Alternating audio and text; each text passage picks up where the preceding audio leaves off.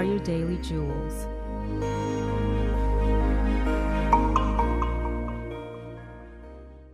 Gracious God, Gracious God, you are the best part of the morning, what we need in the midday, and the one who brings it all together by nightfall.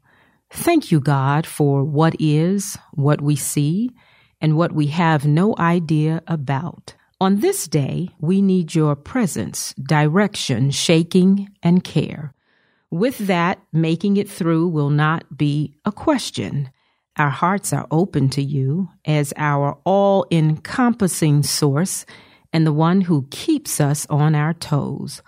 Lord, today, tighten up our attitudes, reduce our slick tongues, and stop us before we look someone up and down unnecessarily.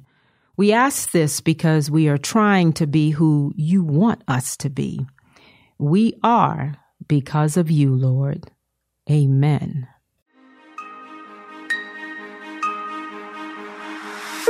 Thank you for listening. Follow us on Instagram and Facebook. Daily Jewels is produced by Jewel Love and Teresa Bryant Parks.